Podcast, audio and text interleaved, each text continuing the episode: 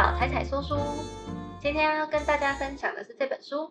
练习的心境》。前几年有一本书很红，叫做《刻意练习》，是由安德斯·艾瑞克森和罗伯特·普尔研究很多领域的精英之后，在二零一六年出版的书。它是描述关于练习的魔力。在《刻意练习》这本书里面说到，很多看起来很厉害的天才，其实他的天赋也都是可以透过后天培养的。当你练习一件事情，练习的时间够久。而且又够专注的话，你也能够打造一个新的技能。但是你是不是一想到要花时间练习，就感觉很痛苦呢？尤其是当我们练习了一阵子，却没有看到很好的效果的时候，是不是就产生了想要放弃的念头？这本书《练习的心境》的作者叫做汤马斯·斯坦森，他本身是一个钢琴调音师，还有钢琴重造师。每天的工作就是需要重复又重复的检查钢琴里面几千万个小零件，过程中费心又费力，然后又很单调无趣，一次就要投入好几个小时。如果他的自律跟耐心不够的话，很快就会因为感到焦虑而厌烦，然后产生放弃的念头。也是因为这样，让他开始观察在工作里面的自己，觉察自己内心的声音，然后他慢慢发展出了享受练习过程的能力。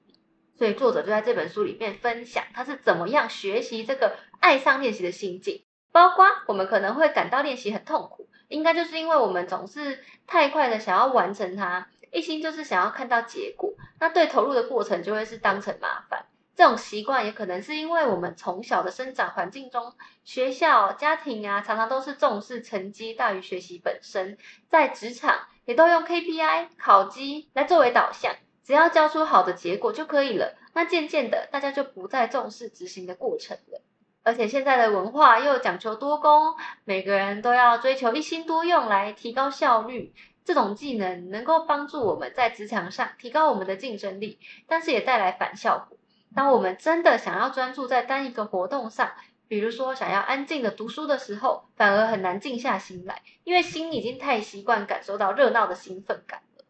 不过这本书它倒不像是一般的自助书籍啊，它比较像是一种精神宣导吧，因为它的书名就叫做《练习的心境》，它是作者描述自己感受到享受练习的时候那个当下的心境，所以它是一本你可以过一段时间就拿起来看，然后拿起来重复提醒自己的书。嗯，就是它主要其实是想要告诉我们说，我们的生命并不复杂，因为其实生命并没有所谓的最终目标啊，我们的生活本身就是一个目标。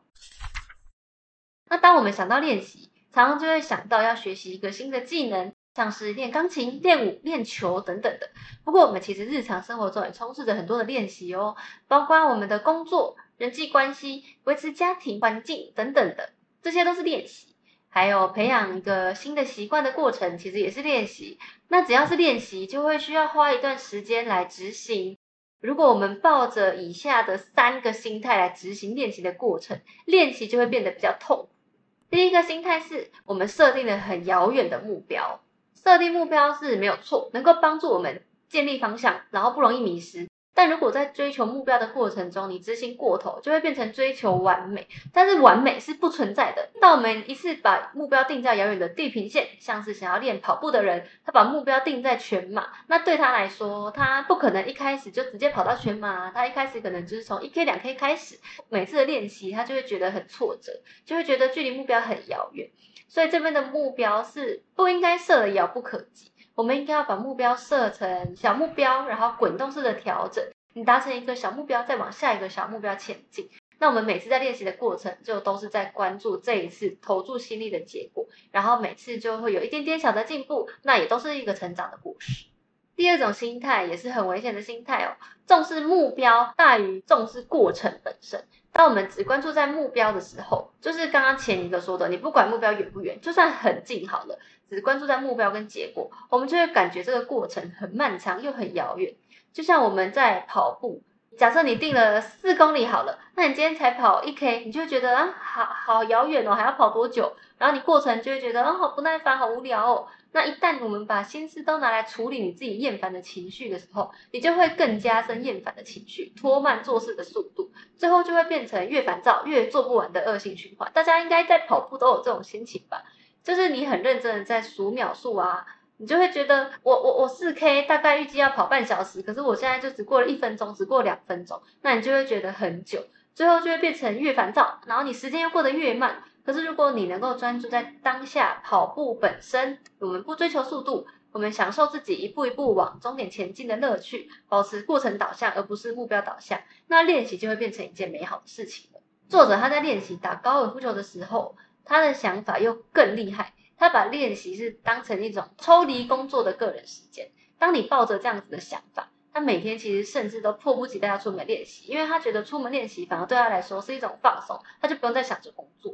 还有第三个原因就是我们没有办法专注在当下。其实这件事情这个现象也不是只有在练习的时候发生啦，在所有讲求效率的社会里面，我们在同一个时间点会有很多个想法，其实这已经是常态了。开车的时候要听 podcast 啊，做着。第一件工作又想着接下来的第二、第三、第四件工作，很少有办法专注在单一一个事情上。我自己也是非常的困扰，因为我自己在看书，可能有时候你手机响，又会想说哦要看手机，或者是自己脑中又会飘到说啊我等一下还有什么事情没有做。可是如果你在练习的时候又一直想着啊好麻烦哦，我待会还有好多事情要做，或者是你想说怎么我今天表现这么差，那你的练习怎么会快乐呢？那反过来，当我们聚精会神在我们当下的活动练琴的时候，就好好的按下每一个琴键；工作的时候，我们就用心构想现在正在做的，比如说报告的内容等等。那练习其实就是一件平静人心的事情，因为你现在是忙于当下。当你专注在当下，把手边的事情做好，其实好的结果也就自然发生了。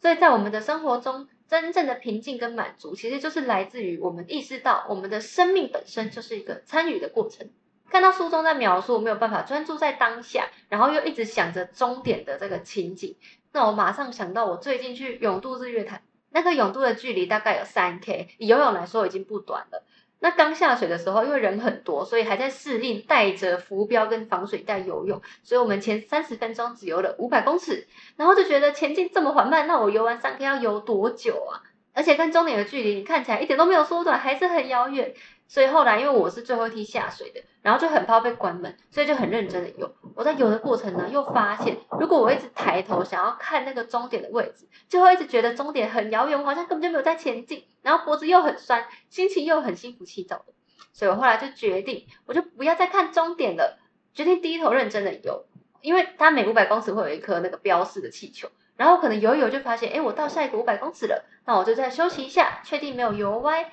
我就再投入下一个五百公尺。不知不觉，其实终点就三 K 就到了。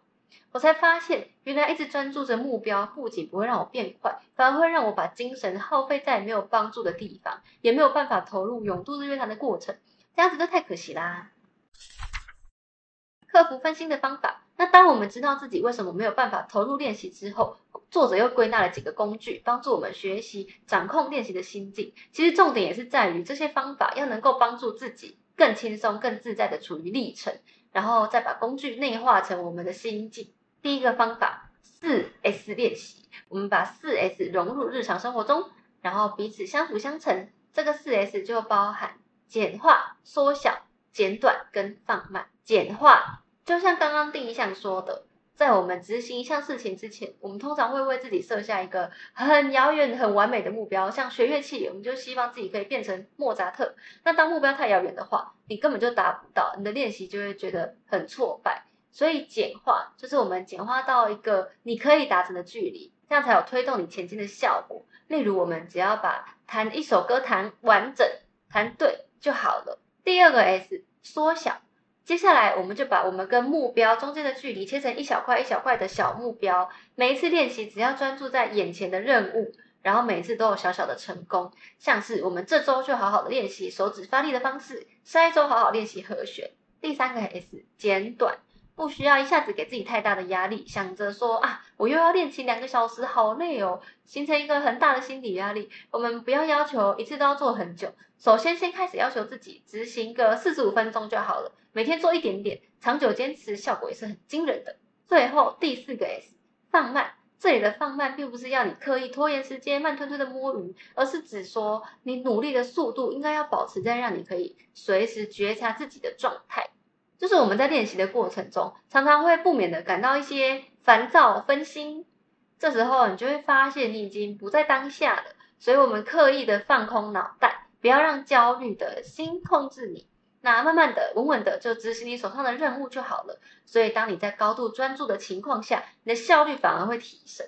那以上是四 S 练习，第二个阶段叫做 DOC 辅助法，也就是我们在执行的过程中可以实际搭配的方法。当我们在做这件事情的时候，你已经开始做了，那你发现你可能常常会有点担心东担心西的，觉得自己好像没有做好，怎么好像还很遥远之类的。那这时候我们就可以用 DOC 法来调整。反正一旦当你发现你对一件事情感到担心的时候，就代表你已经脱离当下了。那我们就赶快修正自己，然后用 DOC 法来调整自己的行为。DOC 分别代表行动、观察还有修正。作者提到有一篇关于美国射箭奥运团队教练的专访，他们这个教练就表示说，当美国选手一心都只想要执着在分数的时候，他每次拉弓就是把目标就是射中靶心。